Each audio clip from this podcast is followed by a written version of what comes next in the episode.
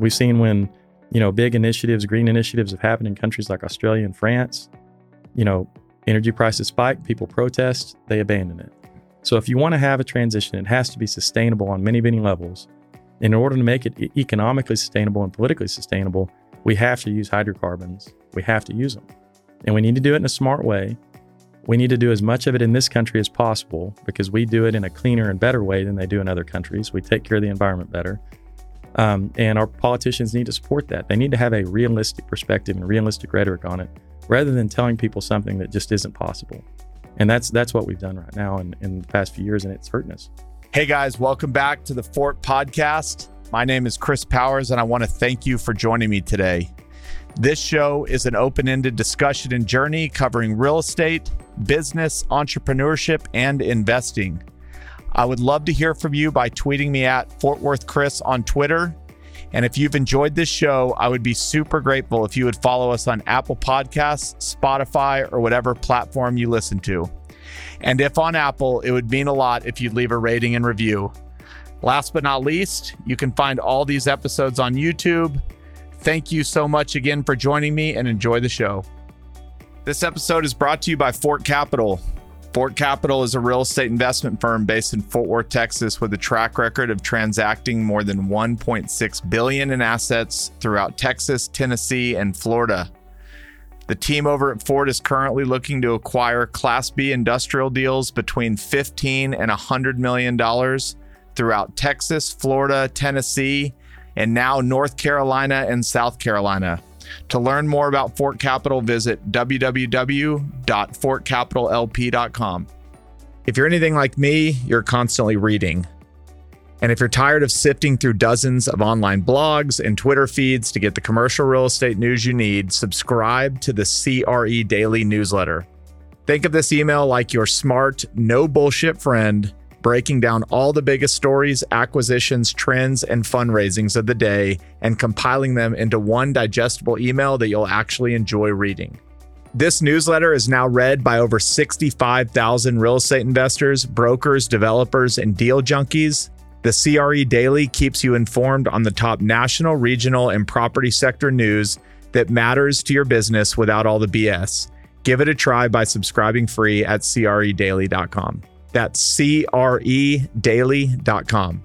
For anyone that tried buying a car over the last couple years, it was not an easy thing to do. I just got a car uh, and had one of the best experiences I've ever had with Frank Kent Cadillac here in Fort Worth, Texas. When you think of Fort Worth businesses, it's hard to not think of Frank Kent Cadillac. Well, that's because they've been around for 87 years. And with history like that, they know a thing or two about how to treat their clients like no dealer markups over MSRP. The price on the sticker is the price you pay. So when you're in the market for a new vehicle, check them out. New inventory is arriving daily from the XT4, 5 and 6 to the CT4 and 5 Blackwings with CPO rates. There is always something in store at fkcadillac.com. That's fkcadillac.com. Frank Kent Cadillac, community driven, locally different since 1935. Cody, welcome back to the show. Thanks for having me, Chris. Good to see you. We uh we have a big day tomorrow.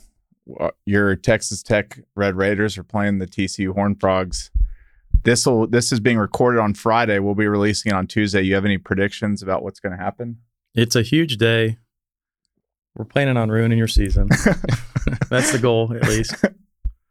No, I don't know. I don't know what's going to happen. I think it's been a good game. It'll be exciting. A lot of energy in the stadium. Yeah. Wish it wasn't at 11 a.m. Yeah. But it'll be good. People will be fired up. And you've got a secret tailgate thing going on? No, it's not a secret at all. Okay. It's it's uh it's going to be a big tailgate. It'll be fun. Okay. It's TCU and Texas Tech tailgate. Okay. Um, there will be a lot of people there though. All right. Come see us. I'm gonna come see you in the morning. Um, all right. When we got uh, when we were here last was uh, November of 2021. No, November of 2020. Uh, oil was at 42 bucks, 40 bucks, and y'all had not sold yet to Pioneer.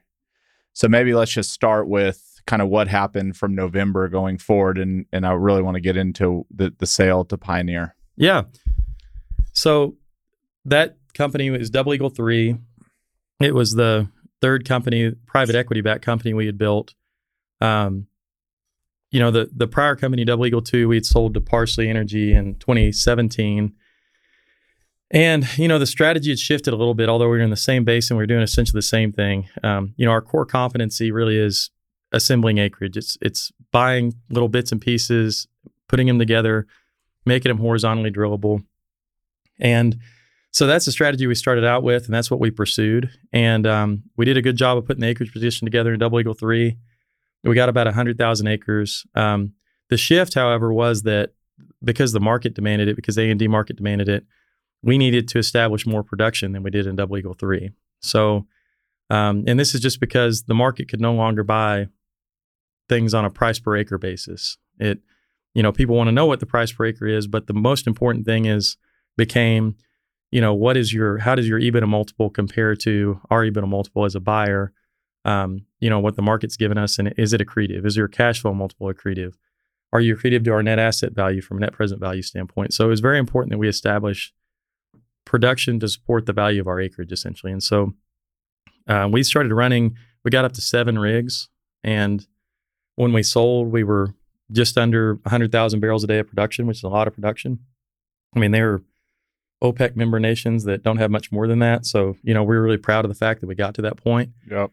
Um, but you know that operational aspect of it brought a lot of new challenges and you know interesting things that happened. But I think the biggest challenge we faced was what many companies faced, many industries faced, was during that COVID disaster. And you know, pretty close to right after we talked, um, oil you know went to zero and then it went to negative for a while, and people honestly thought it was never going to come back. And so a lot of companies, every company, oil and gas company, had the conversation of do we keep drilling?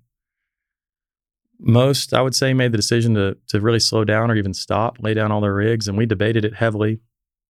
Um, you know, and we were all in a time of great stress, also just in our personal lives, because nobody knew what was going on in the world. Like, you know, is the food supply going to be disrupted, or you know, are we going to get COVID and die, or one of our kids going to get sick, or whatever? And so, it was a scary time, and during all that, we had to make like good decisions. And so we all got together, and you know, um, the Double Eagle team is kind of a family, and we're all very close. And so, you know, we made the choice very on that early on that we're going to all get together in person, and we're going to be in the office. A lot of the employees work. The majority of the employees work um, work from home, but John and I and and Josh Gregg and Blake Carpenter and Garrett Martin, we were at the office every day. And so we were able to sit down in person and really talk through this stuff. And the decision we made through all that was to keep going, to stay the course. Um, we had set up our balance sheet conservatively so we could weather a downturn because we knew that a downturn would come at one point or another. We didn't know it was going to come as a result of a pandemic, but we said, look, this is a really weird time, but we are prepared for this. We have a great hedge book that's protecting our revenue. You know, we're low leverage. We can weather this storm. And so we're going to keep on drilling. And because we made that choice, we had this really good asset but because we made that choice and we were able to keep production growing, we were able to sell, you know, last in, in May of the following year. Um, and if we hadn't, we wouldn't have been in a position from a cash flow standpoint to get the price that we got. Why did the industry, we'll get to that in a second, but why did the industry move for, well, first off, what did the what was the industry doing when it was valuing things on a price per acre? What did that actually mean? And then why did they decide we shouldn't be doing that anymore? We have to get to EBITDA. Well, I think that what people thought, and they were right to a degree, is that in these resource plays, the acreage is essentially homogenous. Now, it's not all homogenous, but there are very large areas that are the same. And so, if you have a certain number of net acres, you're going to be able to drill a certain number of wells, and it's going to, you know, the 250th well is going to work as well as the third well worked, and it's going to be easy, and you're going to be able to just roll it out in manufacturing mode, drill these wells no problems at all. But what we figured out as we tried to work through it is that as you scale things, a lot of problems come up and difficulties happen, cost overruns. You know, you run into infrastructure issues and things like that. And so a lot of companies stubbed their toe, missed earnings, you know, disappointed the market relative to what they thought that this was going to be easy and homogenous. Well, it wasn't.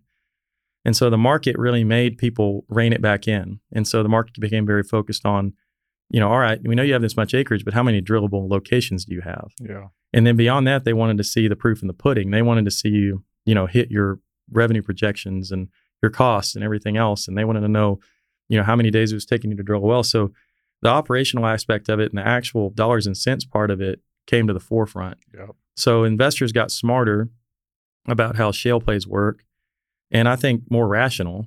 And so they just forced a little bit more discipline. Instead of just having a resource, you have to have a business. And um, in order to sell, you can't just have a resource. You can't just have assets. You have to have a business that you can sell. And so that's what we focused on in Double Eagle 3. And that's what we are able to build. When you're on y'all's website, um, it says something like y'all are a land based oil and gas company or land focused. And then I wrote down bits and pieces. We put bits and pieces together. What are y'all doing? What does that mean? And then why are y'all able to do it at such a scale and really at a level that nobody can really keep up with? Well, I don't think we're doing anything that's super secret or complex or anything. Right. Um, we just get in there and are not afraid to take on difficult situations. We're not afraid to dig into the weeds. You know, we're not afraid to go buy a 10 acre parcel, not exactly knowing what we're going to do with it, just knowing that we will build something around it and do something with it eventually. We have that enough, enough confidence in what we do that we're willing to take risk on pieces that you don't exactly know how they fit in when you buy them. Um, but then also over time, we've just built an understanding of the land situation across the basin. We know how all the pieces fit together and we kind of know how to put them together. But we'll take on things that have very difficult title situations associated with them. And unless you're a landman in the oil and gas business, you may not understand how deep the complexity can truly be. But there can be thousands of owners in a tract, you know, different owners by depth, different owners by royalty. Uh, executive rights can be different than the actual mineral rights. I mean, it, it's a, it can be insanely complex. And being able to piece all those things together is really critical, especially in a horizontal world where you know, you have to have mile and a half to three mile lanes that are ready to drill that are uninterrupted. And in Texas, we don't have forced pooling like they have in other states. So you actually have to work out commercial deals with each owner that owns each foot of that horizontal.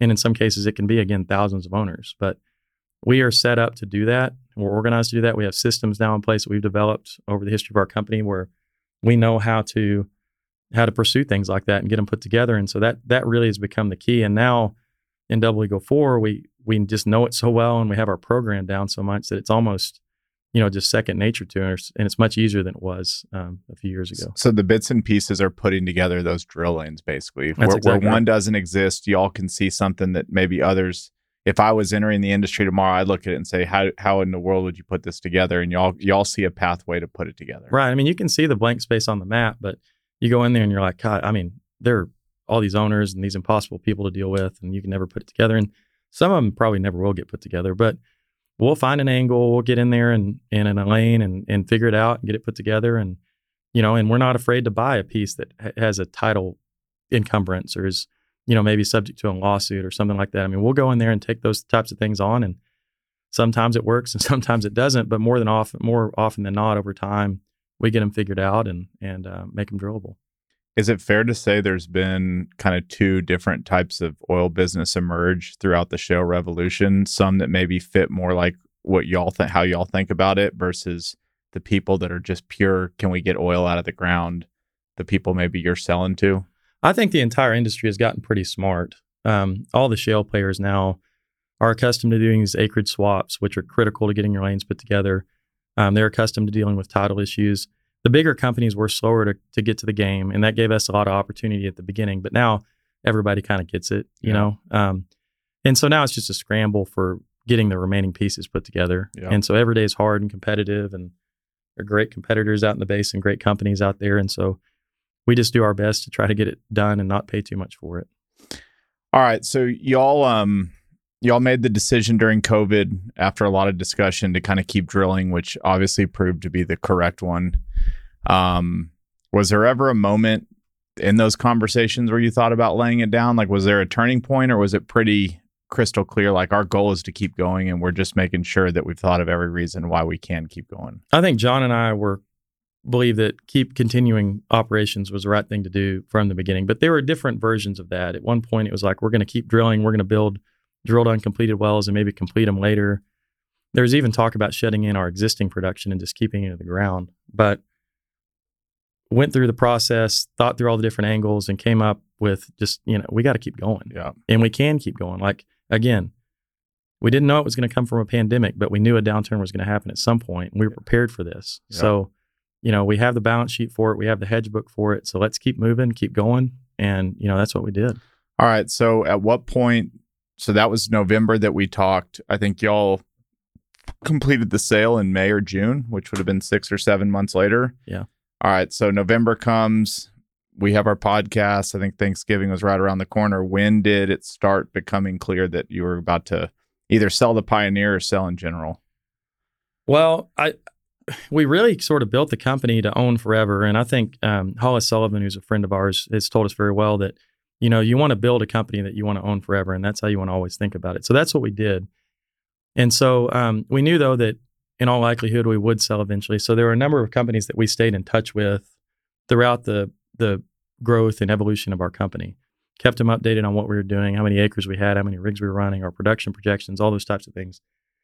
So there were several companies that were familiar with with our asset, and there was with the size that we became, there was a logical set of buyers. Not everybody could come up with six billion dollars, so we um, we talked to those folks, and then it just as the market kind of re reawoke, I guess, you know, when when things kind of bounced back, everybody realized, okay, the world's not going to end. Um, there obviously became some interest in uh, companies to be acquisitive, and so we started hearing from a few and um, actually received three or four different offers that were not really even solicited. One of them was from Pioneer, and um, you know, for them, it, it, it of all the companies that could have bought us, they made the most sense just from an industrial logic standpoint. Our assets were contiguous in many areas. Um, we're exactly in the same spots. You know, our infrastructure systems uh, fit together. You know, our operation systems fit together. And a lot of times we extended their lanes. We, you know, there are just a lot of efficiencies. And so to them, our asset had more value than it did to anyone else. So they really were the logical buyer. You know, the question is just are they willing to pay? And um, you know, they were trading at good multiples. They're strong, very strong, very conservatively run company. They had the financial ability to do it. And so they came to us and just sat down with us and um, you know, and we got the deal done, you know, and um, their top three people came in our office one day, made us an offer, and uh, Scott Sheffield said, "Here's the offer. We're not going up another penny."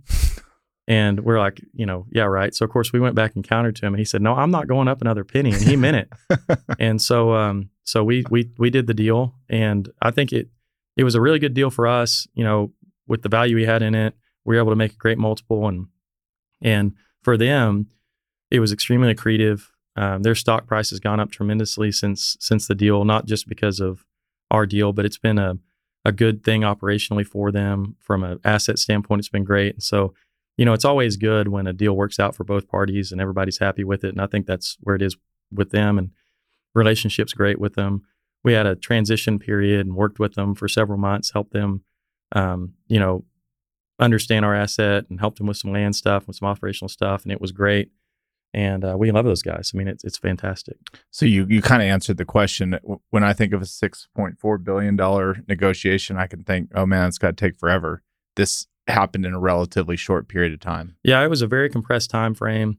Um, there were some different, and I can't remember exactly what they were, but some different uh, reporting periods and things that were going on with them. We needed to get it done before a certain date if we were going to do it, and so we agreed on the deal. And then it was a mad rush to get the documents put together and deal that size, and we, you know, uh, we took one billion in cash. The rest was in stock. So taking stock like that, there's a lot of you know SEC type stuff you have to do and regulatory things you have to go through. And so there was a lot of work that went into getting all that done. I mean, very late nights, up to the office three or four in the morning, and back at seven, and you know, and that was for you know a couple weeks. And their team did the exact same thing. You know, yeah. they worked extremely hard to get it done, which we really appreciated. And again, they're very top guys are plugged into it, and they're super smart. And so, um, you know, and, and very commercial. And so we were able to work through all the tough issues, and there are a few things that it came down to, and we got them figured out and done, and you know, the rest is history. In a deal like that, whether it's your deal or just any deal like that, what blows up a deal like that that you don't own what you think you're going to own, or because once you kind of say this is what we got, they probably already know the geology. Like, what could blow a deal like that up? Man, it could be anything. Yeah, you know, small things, big things. Um, you know, when you're talking about stock, it could be how restricted they want to have the stock be. Okay. When you can sell it, when you can't. Um, you know, it can be any number of things. It can be an asset level thing. The good thing about our asset is that we are so focused on the land side and we knew what it took to have a marketable asset that our land is pretty clean. Yep. And so, you know that was never going to be a problem. Our our operations were clean. Um, you know, we have a great operations staff that um, you know we have been a part of our team for a long time, so things were good there. It was really just deal term type yeah. stuff. All right, so you make the sale. That's in uh, May or April of 2022. You take a year off, and then you've just raised two billion more. Is pretty much rinse and repeat. Do it again. Yeah. So we had an 11 month non compete. We closed May the 4th, so that non compete burned off in April. And um, yeah, so we over that year we thought a lot about what we're going to do next and how we're going to do it.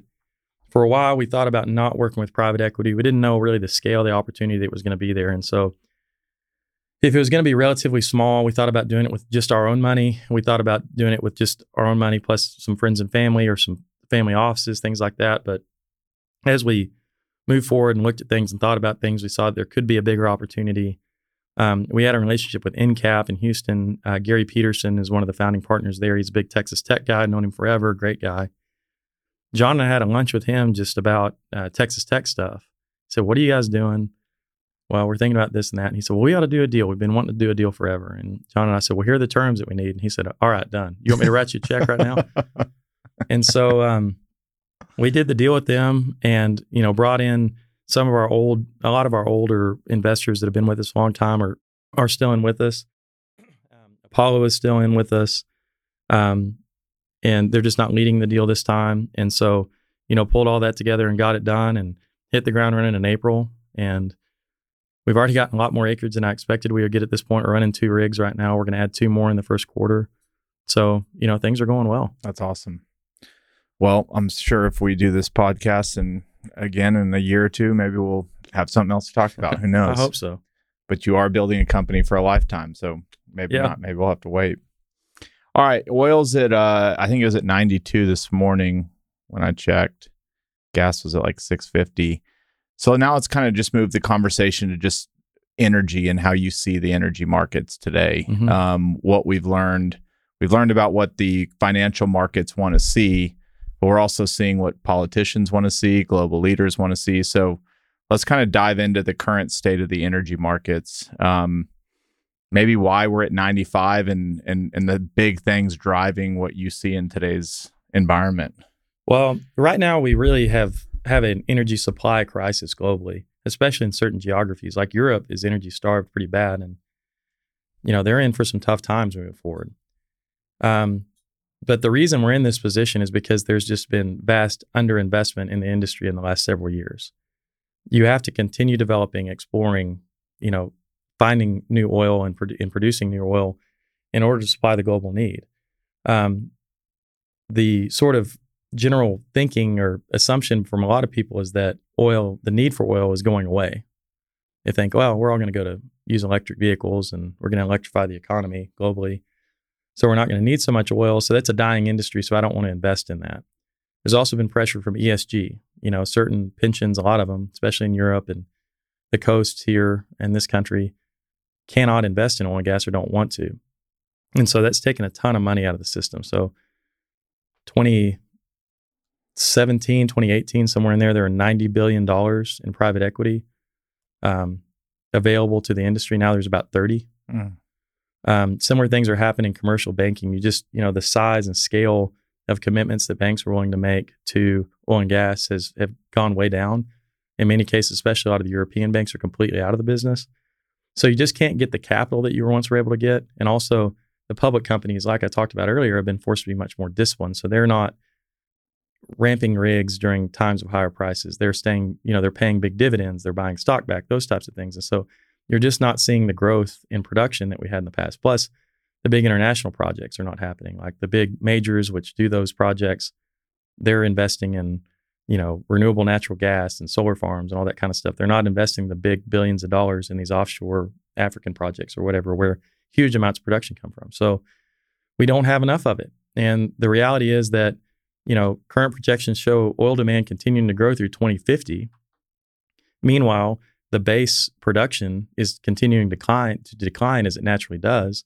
So we just have a huge supply gap. So who's going to fill that? And right now, I don't know.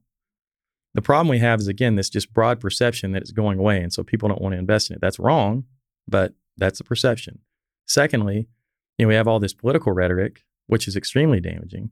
It's like we got one foot on the gas and one foot on the brakes. Our administration currently is the best example of that. You know, Biden last week comes out and says, oil companies need to increase their production. If they don't, we're going to tax you.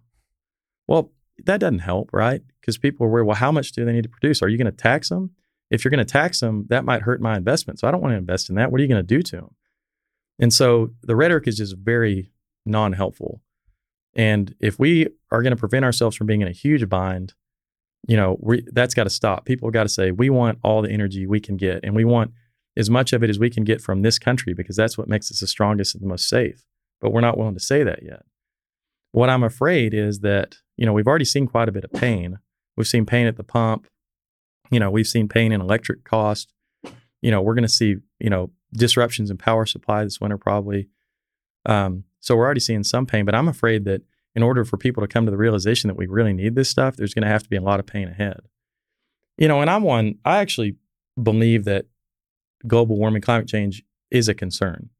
Like, I think we need to be aware of the amount of carbon that's in the atmosphere. But I think that we have to be realistic about it and have to recognize that if we're going to have a transition eventually, it has to be a sustainable transition. Now, it has to be environmentally sustainable. And that's when you talk about the word sustainable, that's what people usually think about. But it also has to be economically sustainable. And if we go headlong in the renewables too quickly, when the technology is not there, the infrastructure is not there, all we're going to do is make it to where people are going to abandon it or want to abandon it because it, everything's going to get too expensive and there's not going to be enough energy. And that's what we're seeing right now. We've gone too fast. So there has to be a transition. It has to be a true transition. And that comes with a lot of natural gas.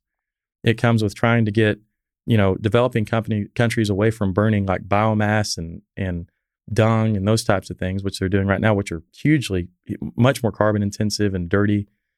We got to get them using natural gas. We need to have a lot more nuclear power. We need to we need to have an all of the above approach because developing economies want to increase their quality of life. They want to increase their lifespans. They need energy to do that. There's a huge gap in what is wanted and, and what we actually have. And so we're setting ourselves up for a huge problem. Right now, what we're seeing with energy prices increasing the way they have, instead of a transition into renewables, we're actually seeing a transition into coal. China is building an enormous number of coal plants right now. Germany, who took all theirs offline, took their nuclear offline, and made this huge investment in wind energy, they're turning their coal plants back on right now. Well, coal is way dirtier than natural gas is. And so, if we had just been smart in the last few years and we had permitted gas pipelines in this country, country and LNG export facilities, Europe would be in a much better position right now because they would be burning our gas instead of having to rely on Russian gas. Um, and you know, everybody would be much more safer and secure. You know, it also has to be politically sustainable, right? This is geopolitically sustainable, so we can't have imbalances and weaknesses created in the energy supply that cause that give people like Putin opportunity to to cause problems, which is he's exactly done. I mean, he knew Germany and, and Europe, Western Europe, had become weak from an energy standpoint, and he had them, and so he took advantage of it. Yep. And we're going to continue to see that. We've seen when you know big initiatives, green initiatives, have happened in countries like Australia and France. You know, energy prices spike, people protest, they abandon it. So if you want to have a transition, it has to be sustainable on many, many levels. In order to make it economically sustainable and politically sustainable, we have to use hydrocarbons. We have to use them. And we need to do it in a smart way we need to do as much of it in this country as possible because we do it in a cleaner and better way than they do in other countries. We take care of the environment better. Um, and our politicians need to support that. They need to have a realistic perspective and realistic rhetoric on it rather than telling people something that just isn't possible. And that's that's what we've done right now in, in the past few years, and it's hurting us. Let's take a quick break to highlight this episode's sponsor, Juniper Square. If you aren't familiar with Juniper Square, it's an easy to use, all in one investment management software designed specifically for real estate owners. We have been using it at Fort Capital for several years now, and it has completely revamped the experience we're able to provide our investors through reporting, management, and efficiency. Here's Brandon Sedloff, Managing Director at Juniper Square, explaining more about their platform. We saw this really big shift where, you know, Today, if you're an investor, whether you're a high net worth investor or you're an institutional investor, you have a lot more options if you want to invest in real estate as an asset class compared to maybe five or even 10 years ago.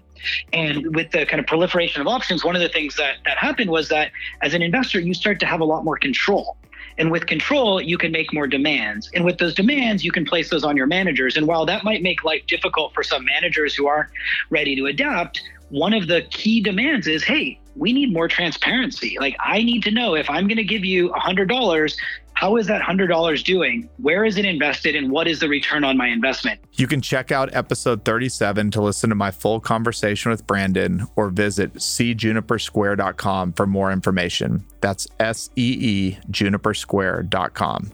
And now back to the show. We'll break that into a couple things. Okay, the lack of capital. That comes from pretty much everything you just said. The the the, the decades long building narrative that it's going um, to be gone. It's dirty it's not good for the earth, et cetera. So we've lost capital. Is there any sign as you see it right now with prices high or Europe's in turmoil, Russia's in Ukraine, you know, lots of things going on around the world that there's anybody that's that that was once saying no, we're never getting back in, saying, all right, maybe we're going to get back in, or is it still dead silent now? We're world? starting to see a little bit of shift, but okay. it's it's not significant at this point. Um, you know, and I think the shift is coming from people who are more practical investors. They say, "Hey, look, we actually see a business case for this now. Yep. We think prices are going to be higher because of this underinvestment, so we're going to get in." So we're seeing some of that. Some of the banks are coming back. There is now a pretty strong push back against ESG investing because a lot of the ESG funds have not performed well, but also just because they've realized it doesn't make sense. Like that's being like the arbiters of morality and social good that's not the role of the financial industry. Right. The role of the financial industry is to efficiently and properly allocate capital to the highest return projects. And people, individuals, can make choices what they consume and what they don't consume, but the only role of the financial industry is to allocate capital to the highest and best use. And when they get into other things, that creates inefficiency. There's lower return on investment, um, not just from a pure return on that individual investment standpoint, but also from an overall GDP standpoint. If if capital is allocated inefficiently, then our, our GDP suffers, our standard of living suffers. And, and that's what we're seeing. And so people are pushing back against it. There was a big article in the Wall Street Journal this week on that exact topic. I think people are starting to see it and understand it. So maybe maybe the tide is turning a little bit, but we have to keep talking about it. We have to keep people people reminding of people of it. But honestly, unfortunately, I think it's what I said earlier is just we're gonna have to feel it. We're gonna have to feel it. Okay, so Biden started his um, election or or getting elected with I'm going to end fossil fuels forever. Now, last week he told domestic producers you have to grow production or else we're going to tax you. Weeks before that, he was in Saudi Arabia and Venezuela. So, foot on the gas, foot on the brake is this do you think this is a last political desperation to stick to like I, I promise green i'm going to try and stay green but also not like or are we starting to see this unfold and, and maybe the democratic party starting to come back around biden has a lot of smart people in his administration i think he has a lot of people who don't really understand the energy industry i think they bought into the narrative that this transition was going to happen very quickly and easily and so that's the direction they went. But it also was politically convenient for them because their base really wants and believes that, you know, we need to go net zero very quickly. And um, so I think he's, he's, again, one foot on the gas and one foot on the brake. He's trying to straddle the fence a little bit because they've come to realize that they need oil and gas production. Yep. They, they know that they have to. Not only does the economy need it, but they need it politically. But at the same time, they want to try to keep the promises they made and keep the people on and you know that are their core base happy. So it's a tough position that they're in. Um, I think that they, if they're going to do the right thing, they're going to have to take some some licks from their base, and um, they're going to have to support us more. Yeah. I don't know. You know, after Tuesday, are they going to really care? I, I mean, because there's nothing else that can be done to them. Because I think it's going to be a pretty strong uh, performance for the Republicans on Tuesday. But um, you know, we'll see what happens. I'm hopeful that they're going to come around and really try to help people because ultimately right now i mean these high prices and you know the high prices energy energy denominates the cost of everything yep. food housing clothing everything you buy every day has a huge component of it that comes from energy and so that it's a this is probably the biggest contributor to inflation is energy cost yep. So the people that are hurt the most by it are the people that they say that they care the most about which are you know low and middle income people and so if they truly do care about those people, I'm hopeful that they'll do the right thing. Yep. But I'm not confident that they will. Yep. Um, how much is, in your opinion, oil prices were already rising pretty quickly. I can't remember where they were at when Russia invaded Ukraine. I'm, I, I think Russia Ukraine has an impact on the energy markets.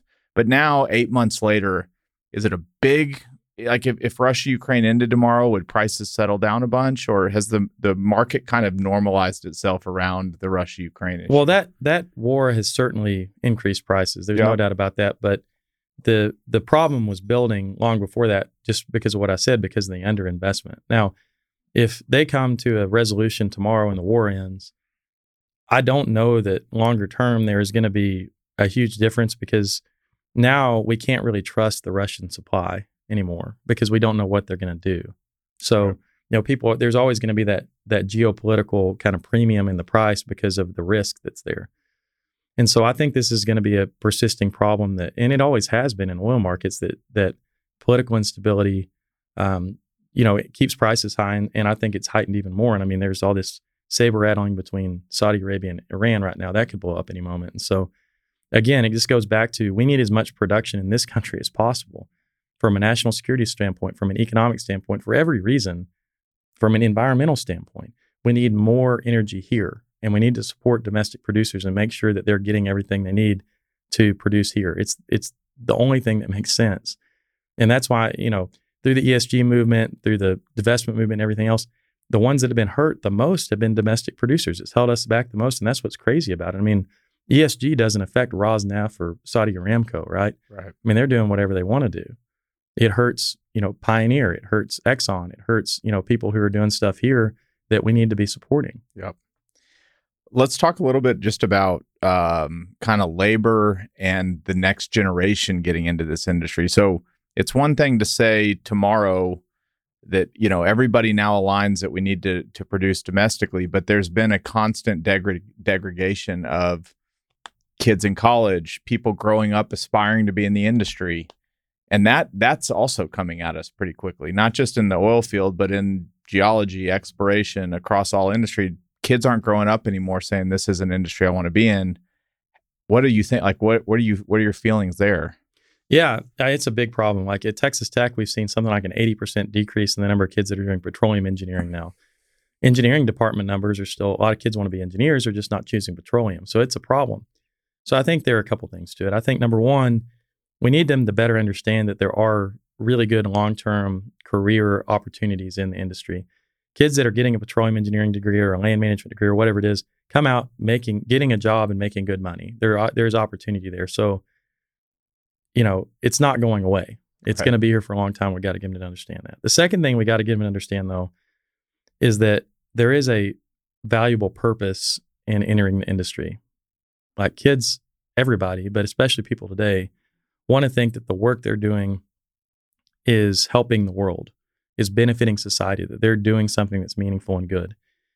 And I think the perception is is that, you know, and a lot of people is that the oil industry is evil, like we're hurting the environment, we're destroying the world, all these things. But really what they need to know is that we're helping the entire world come out of poverty.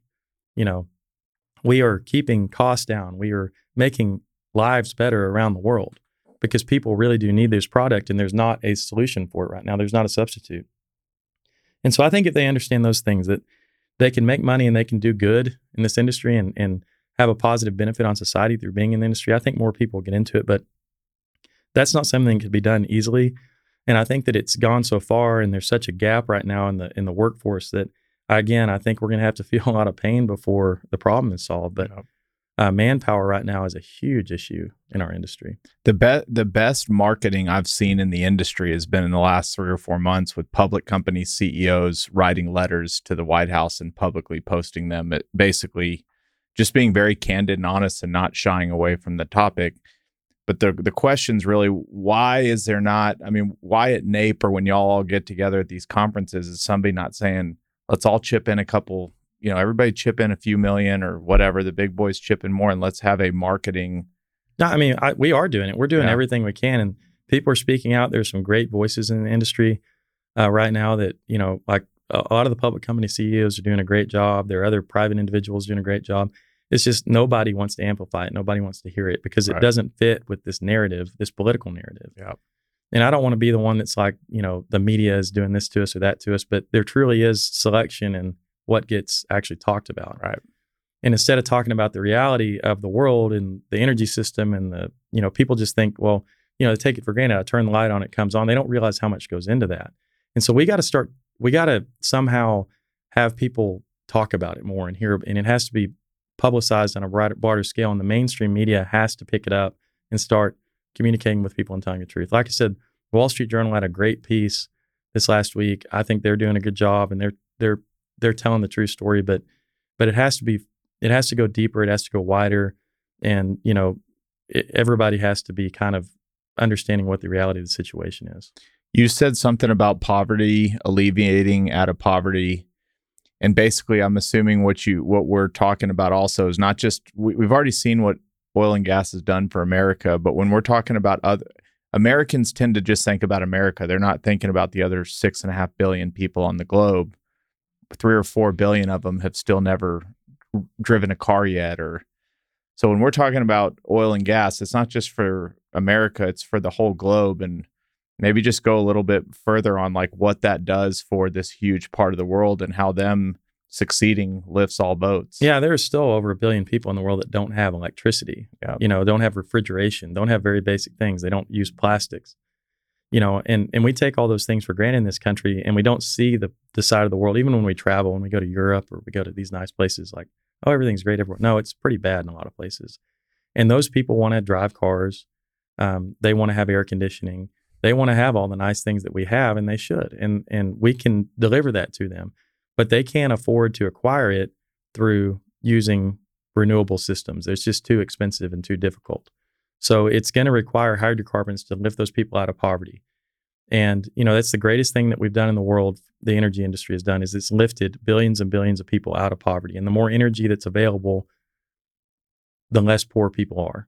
And so you know that is the great social, global social purpose that we have in our industry is helping people around the world who don't live as long, whose lives are, are terrible, that have to, you know, go and daily, you know, go and pull water and, and bring it back to the house and all, you know, it, it so many things that we take for granted, people just don't have. And we need to be aware of that and think about that as we enact our own policies because if we starve the global system of energy, which we're doing right now, we are going to hurt billions of people. We are going to kill millions of people.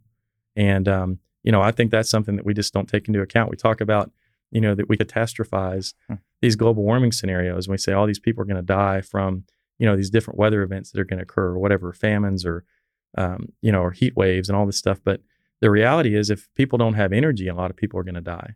Yep. And weather related deaths have actually decreased significantly over the past 100 years because we have air conditioning we have heating you know we have nice homes that that can withstand storms and those kinds of things. Well they don't have that in the rest of the world. And so if we don't provide that to them they're going to continue to die from very you know basic things.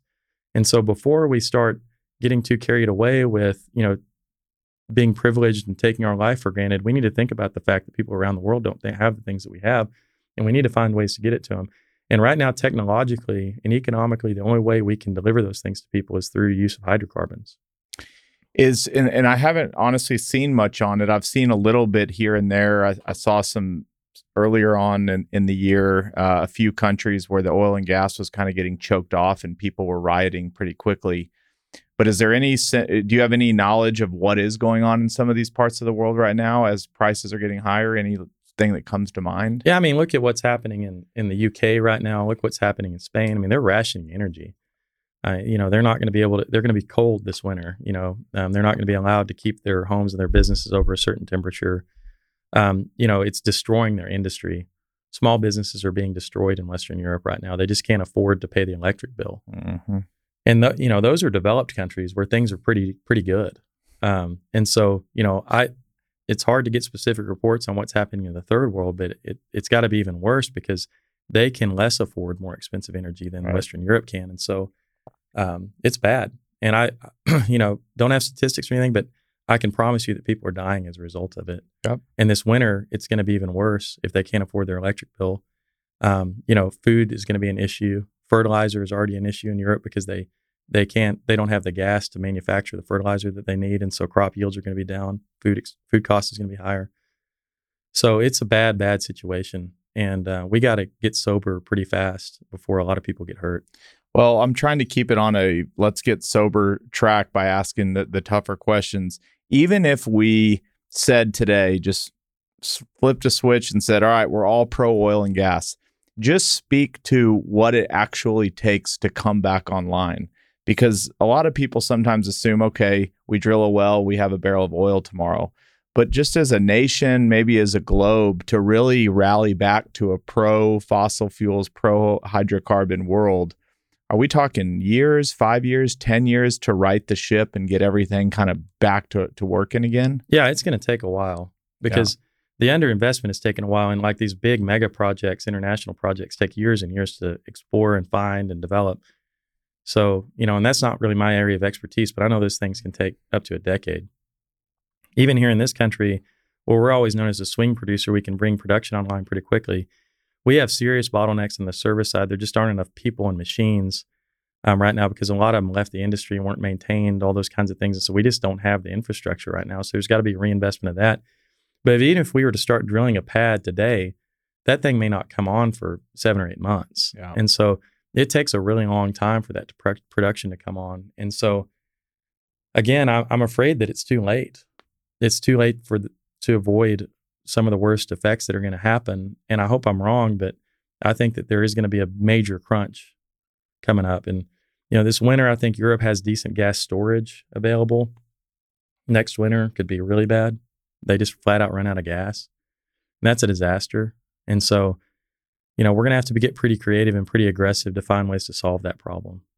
So I'm just assuming again, I know you're not a Europe expert, but they're going to blow through their gas this year. Mm-hmm. But then you could say, okay, but they have all next year to restore it. Well, but they don't have the Russian supply.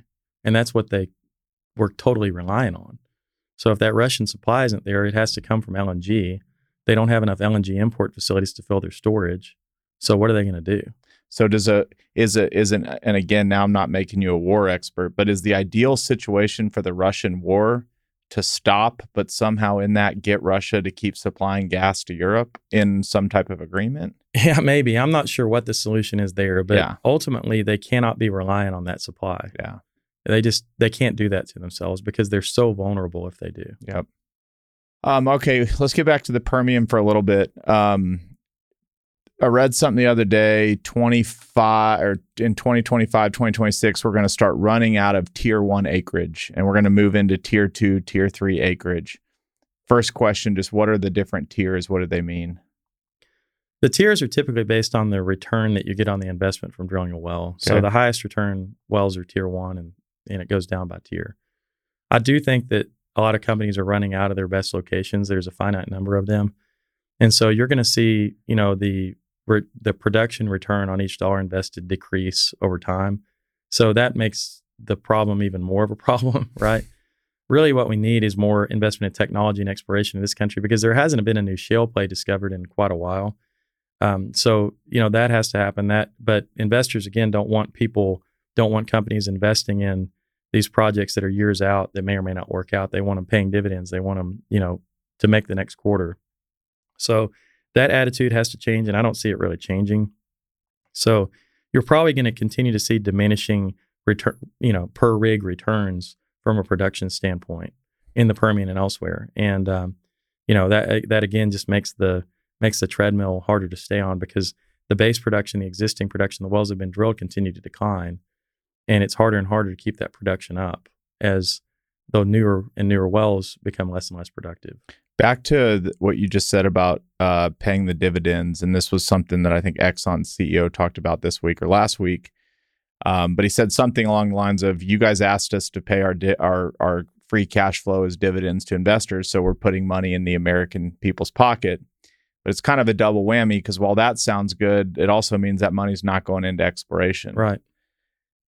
Is there going to be any hey, maybe we pay a smaller dividend, keep more to explore, or is it just for well, now? Well, that's what that's what should be happening because just from a corporate finance standpoint, you know, they can still make tremendous returns. You know, greater yeah. than fifty percent rates of return on the wells they're drilling. So, you know, we learned in school in business school like you you got to make that investment. You don't pay a dividend as long as you have that kind of opportunity to invest at those high rates of return. But that's not what investors want right now. Yeah. And so it's just that is not really changing. It hasn't changed yet. Um, maybe we'll start to see a little bit of a shift, but it's going to take some people stepping out there and saying, look, we know what you want. We're not going to do it. Their stock price is going to take a big hit. They're going to have to go through some pain. Um, but it'll be the high, more highly regarded companies that can do it first. We've seen EOG, which is a great company, do it a little bit. They've been they were the first ones to say we're going to start growing again at a higher rate. And so I, I think you're going to start to see more and more companies do that, but they're going to have a near term hit to their stock when they do it. If they say we're going to decrease dividend and put more in the ground, you know, investors are going to sell their stock. Okay, and just give a little bit of I think you just said 50% returns, but for folks that don't know the basic math, oil's at $92 today. What does that look like financially to the person drilling a well? Assuming, you know, tier 1 acreage in a Permian, you drill a good well, what's the rate of return at 92 bucks? Well, it depends on the cost of the well being drilled. And okay. our costs have gone up, you know, tremendously over the last because of supply chain issues, because of the cost of commodities that we use, the cost of labor, everything has gotten way more expensive. And so really the returns we're getting at $90 are not that much different than they were at, you know, 50 or $60 because the cost is higher. Mm. So it's the return on the invested dollar that we're looking at. But, you know, there are areas in the tier one where you're still well over 100% rates of return IRR. I don't know where else you can get that. and so we should be putting as much money into that as possible. But even in the, you know, the lower tiered acreage, it's still over 50%. And those are great returns. And, you know, that compounds pretty fast. And in a shale play, 100% IRR, like you said, it's manufacturing. It's not like you're drilling a well hoping to hit oil. It's like, right. nope, it's there. We're getting this 100%. Yeah. And there's variability from well to well, but if you drill enough of them, you know almost exactly in a group of 50 wells what the average production is going to be. Right. So it's very predictable. It's not risky. There is some operational risk, but even that's been reduced because we've just drilled so many of them now we know how to do it. So, uh, yeah, I mean, it's a, it's outside of commodity price fluctuations, it is as close to a guaranteed return as you can get. And I know that uh, you said we haven't found any new shale plays, and I asked you this two years ago. Um, is there any technology, better fracking, better anything on the horizon that is looking positive to get more oil out per dollar spent? Everything right now is pretty incremental. It's like small improvements and efficiencies, and those are great. And we find those all the time. Every company's working on that. We share a lot of ideas together. The industry is very good at cooperating with each other. And so everybody's doing pretty close to the same thing now. There are some new zones people are looking at, even in the Permian, that are, look like they're going to work pretty well. Um, you know, and I think longer term, like we have in a lot of reservoirs, there's going to be um, enhanced oil recovery, maybe CO2 flooding, maybe water flooding. You might see some refracking going on out there where people go and refract an old well. I think that'll be kind of the next stage of development. And so a lot more oil will continue to come out, but those technologies are still kind of nascent. And again, people aren't wanting to invest money in those projects because yeah. they're just under so much pressure to pay the dividends and not spend money. And so, um, you know, I do think we're going to see more of that over time, and people are talking about it. So I'm encouraged by that. If you, uh, the old Cline Shale, something that everybody went all in on, put a lot of money out, and then it went away pretty quickly. Did it go away because there was no oil or because it was too expensive or both? Well, it didn't work very well. um, Why? Well, just geologically, that you know, it just didn't work. I mean, they, okay. the wells would come in really big and they fell off really fast, and so it didn't work. But there are some areas where it is working now, and people are, are drilling it. We now call it the Wolfcamp D instead of call it, calling it oh, Cline. That's, that's better. We've rebranded it. so, but in further deeper in the basin, you know, a lot of the Cline Shale was kind of on the east side of the basin. They call it the Eastern Shelf. That was where the play kind of took off. Further down into the basin, we're starting to see a lot of great Wolfcamp D results. And so I'm optimistic that we might be able to push it a little further east and have some have some success in that. So that could be one. Um, you know, people are talking about the deeper gas zones in the basin now, so that it could be there could be some things there, some uphole zones as well. But the Permian is the gift that keeps on giving people have always said, old guys, the best place to find oil is where the oil is. So, you know, in in these old, old fields, just a lot of hydrocarbons in that system, and so I'm I think that there are going to continue to be things that are discovered out there. Yeah, and I asked about decline just because I'm assuming there's probably lots of shales like that that got abandoned that mm-hmm. might might have a chance. Yeah, there's no doubt, and there are those in other basins too. Yeah, I'm not as familiar with the other basins, but it's just a matter of spending the time and money on it. It's hard to figure out. Yep. You got to you know, the first wells that you drill in those plays cost, you know, $25 million or whatever. And they may or may not work. And then one might work, but then the next one might, you know, might not. Not. It's just, you never know. And so it's hard. The big boys are the ones that have to do it. And um, right now, the big boys are under so much pressure, they just don't want to spend the money. All right. I didn't have this question here. I know you're not a geologist, but I'm assuming you know the answer to this. Why did the Permian Basin end up being the place where all the oil sat settled? Well, it was a shallow sea a long time ago. Okay. And I guess a bunch of dinosaurs died right there. Okay. And they became oil. No, I mean, So even the dinosaurs love Texas. yeah. No, all the everything flowed into that little shallow sea there. It was just teeming with life and plant life and animal life and microbial life and you know all this uh, you know this uh, rich material developed that had a lot of organic material in it and um, it it just made oil and so that was that was basically everything just accumulated right there a long time ago and the dumbest question of all time we can't man make oil. i think you actually can Okay. but it's just not very efficient And not at scale. yeah All right. Well, we're going to move on to NCAA. But before, um, we, we've talked about just kind of pain, and we don't want the pain to come, but it might be the solution to rechanging how we think about oil. Um, we're running low on strategic reserves. We could make some arguments. There's been some political stunts to keep oil prices low. If you had to make a prediction of where that will peak in 2023, do you have a, a number? Well, it's it's a very complicated calculus that goes into coming up with that. Part of it is supply side, which I'm very bullish on. The part I don't know about is what the economy is going to do because the macroeconomic picture affects demand significantly. And so if we see a deep recession, which I think there's a high likelihood of, that could abate prices quite a bit. Um, but if like China comes back online, which oil's up today because you know China's opening back up and and picking up activity again. If you see that, then oil prices could be supported. But I think even in the in the downturn case, I think oil prices are still going to be pretty high just because of the supply side. So just depends on how deep the recession goes. Yep. Fair enough. We talked about oil. Uh, one of the things that um, I think has been really cool and something you've been, you've written on, uh, you've kind of been at the, the forefront on is the NCAA adopting the NIL rules. Mhm. So, basic question What is the NIL? What happened?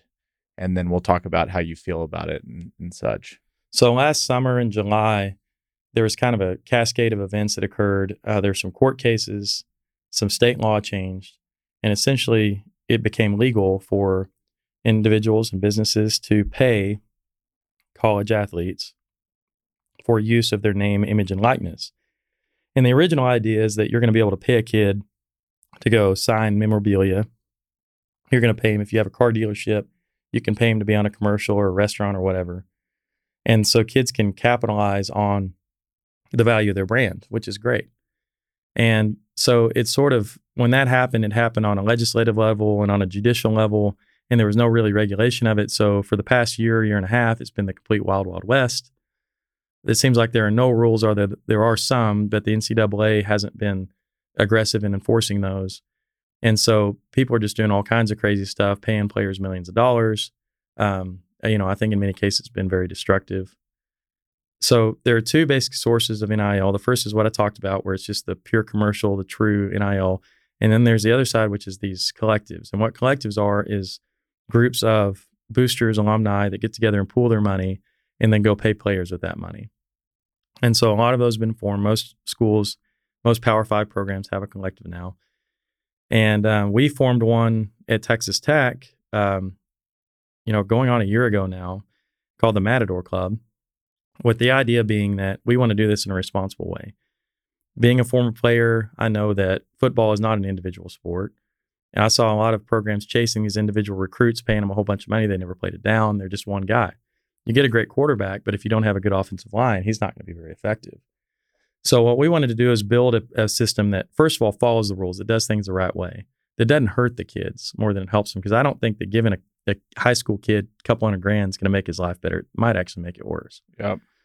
But then next, we want something that's going to build the whole team. And so we got money raised, and Texas Tech is extremely passionate. We're going to see that tomorrow, hopefully at Amon Carter Stadium. we have a huge alumni base, more than 300,000 people, and they're relatively affluent. So, you know, we've had a pretty strong ability to raise money. So we raised a pool of capital, and the first contracts we did were with the football team. We signed 105 players, so it was the you know 85 or so scholarship kids plus 20 walk-ons, and we pay them each $25,000 a year. So the star quarterback doesn't make any more than the true freshman offensive lineman who's redshirted.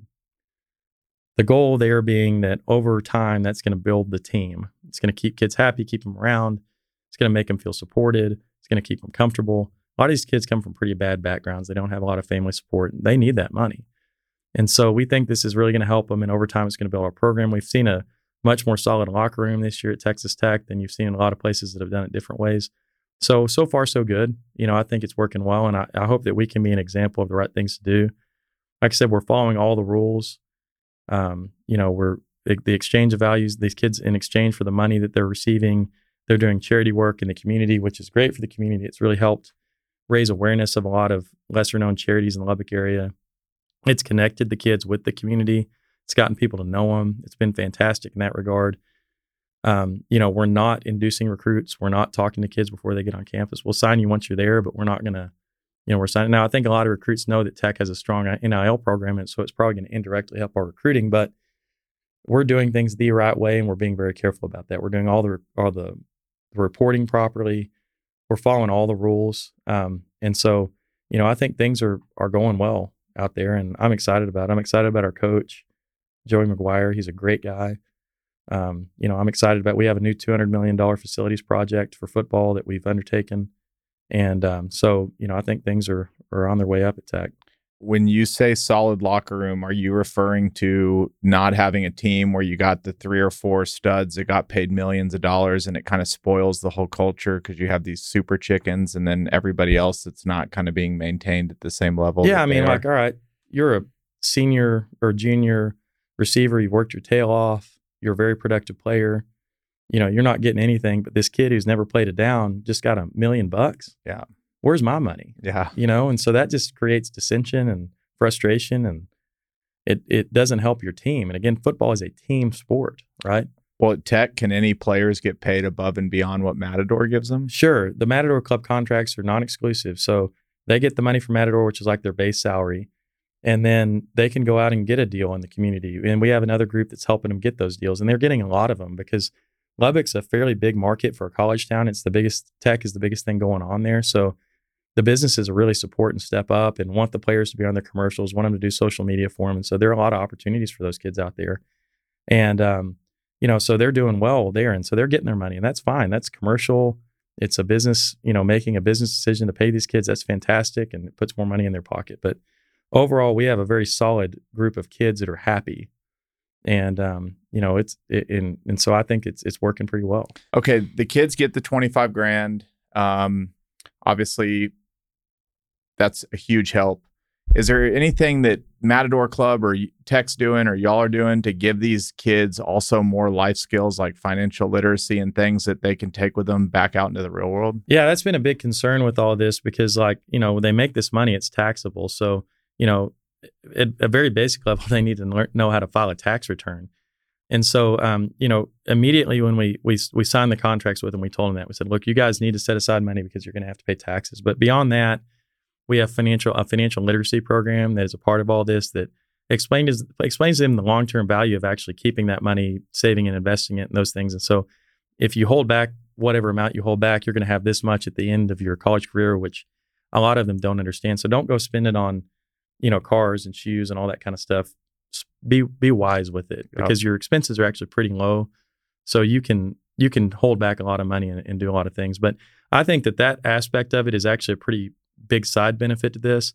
Now, not many kids, you know, athletes or not, come out of college knowing how to file a tax return, you know, having any idea what to do with money. And so these kids are now going to have the opportunity to learn those lessons and hopefully grow up. And so, you know, transition into the real world will be a little bit easier. So I feel pretty good about that part of it. I think we're going to have some bad stories despite whatever we tell them or teach them. Some people are not going to make the right choices, but kids. Yeah, they're kids, but um, we're doing the best we can to make sure that they at least understand uh, what they need to do and what they should be doing. And I, I think that that um, again, that's going to be a pretty good side benefit of this whole NIL thing. I know you said we're in the Wild West. Um, when we talk about A and M, who has a alumni base and, and total funds available, that's you know God knows how much. Yeah. Is part of the Wild West figuring out how you don't get these 15 to 20 power schools that have all the money and eventually kind of create their own league? Um, Well, similar to what like LIV Golf has done in go- in the golf world. Yeah, I, well, I mean, and LIV's blowing up, right? You know, it's Yeah. not doing great, but I think that um, it's going to be interesting. I think that could happen, but I think it's going to happen in ways that people might not expect because a lot of the perennial powerhouse programs don't have the wealth in their alumni base or the size of alumni base that some of the you know next tier do. Like, you know, like Alabama has been pretty outspoken against this stuff because they just can't compete with Texas A&M when it comes to NIL. Alabama's a relatively poor state. Um, they have not had a long history of giving in their program. They only have a handful of million dollar plus donations. Texas Tech actually has more capacity on the NIL side than Alabama does, which is interesting. So I think it could reshuffle the deck, and it will reshuffle the deck quite a bit. Some schools are going to rise up that can do it, and others that can are going to have a little more struggle. Uh, but you know, places like A and M, as long as they do it the right way, could really benefit from it.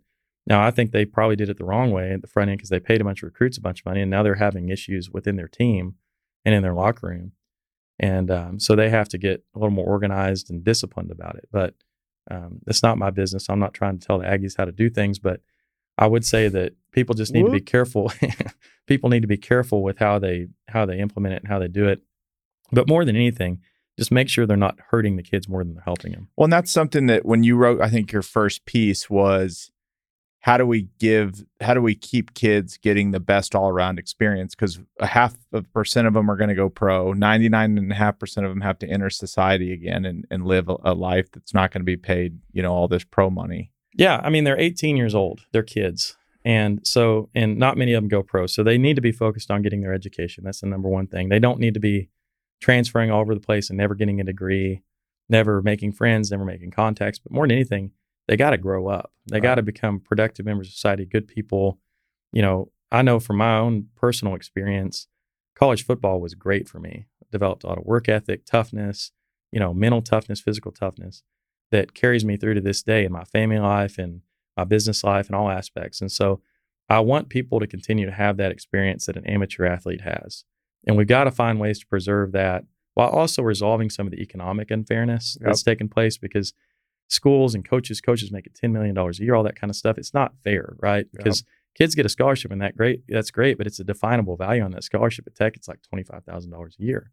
Well, that's not really equitable whenever you're talking about a coach that's making millions. Yep. Multiple coaches on the staff making millions. And so we have to rectify that unfairness while also making sure that the kids still receive the tremendous benefit that they get from participating in college athletics. And we're not just talking about a few kids, it's thousands and thousands of kids every year benefit from it. And a lot of them are the first in their family to go to college. A lot of them, it's an opportunity for social mobility. And we need to preserve that. Yeah. And, um, and I, I, you know, right now I'm concerned about the direction it's going, but I do think people see the same thing I see, and we're going to get it right. But um, it, it may take a couple of years. And is this is this being talked about just amongst like softly amongst universities? Is are there boards now that have formed to kind of create policy? Like who's actually making the decisions for this? Well, right now, nobody. I Yeah. mean, their state level legislation has happened, but it's, you know, each state has a different law and it's, you know, they're in conflict with one another in, in many cases. There's discussion on the federal level and a lot of bills have been filed.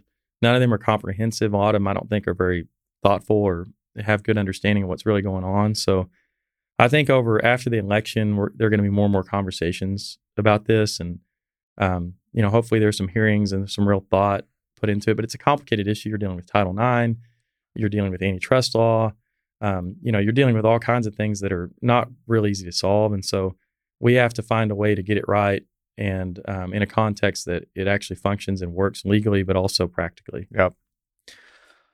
We were chatting the other night. Um, you have built and sold three businesses. You're involved in, in a, several others. You've become one of the preeminent leaders at Texas Tech, and um, you know have have started to uh, just emerge as a figure that's that's helping a lot of people out. What is it that continues to motivate you? You're you're still relatively young and have a lot lot of room to go. So what's what's driving the engine? Man, I think that it goes back to what I was talking about with the, you know, why people aren't entering the industry. Um, you know, ultimately, when we think about working, we think about money, you know, and you go to work to make money every day. But really, money is just kind of a short term thing. What you really need is purpose. Like you need to have a reason for doing what you're doing. Um, and you get to a point where you have enough money and you, you, that comes into focus even more. Yep. In order to stay motivated, you have to have a reason for doing what you're doing. And for me, I feel like I'm actually doing a lot of good. You know, I talked about the good that the oil and gas industry does for the world. But, you know, I strongly believe that um, the greatest tool that we have ever invented is free market capitalism when it comes to helping people improve the quality of their lives, bringing people out of poverty. And that's been empirically proven over the last couple hundred years. You know, we we've shown that capitalism and free markets are very, very important. And so in order for free markets to function, you have to have entrepreneurs that are willing to go out and take risk and do things and build businesses. And um, you know, that's John and me. John and I are good at that, right? And so we have a real talent and real ability. And so I feel the moral obligation to continue to engage in commerce because the deals that I do with, with other companies, with their own people, it helps them and it makes their lives better. Mm-hmm. And so, you know, that's that's the biggest motivator for me at this point is just that I have this ability and now I have a lot of experience and know-how.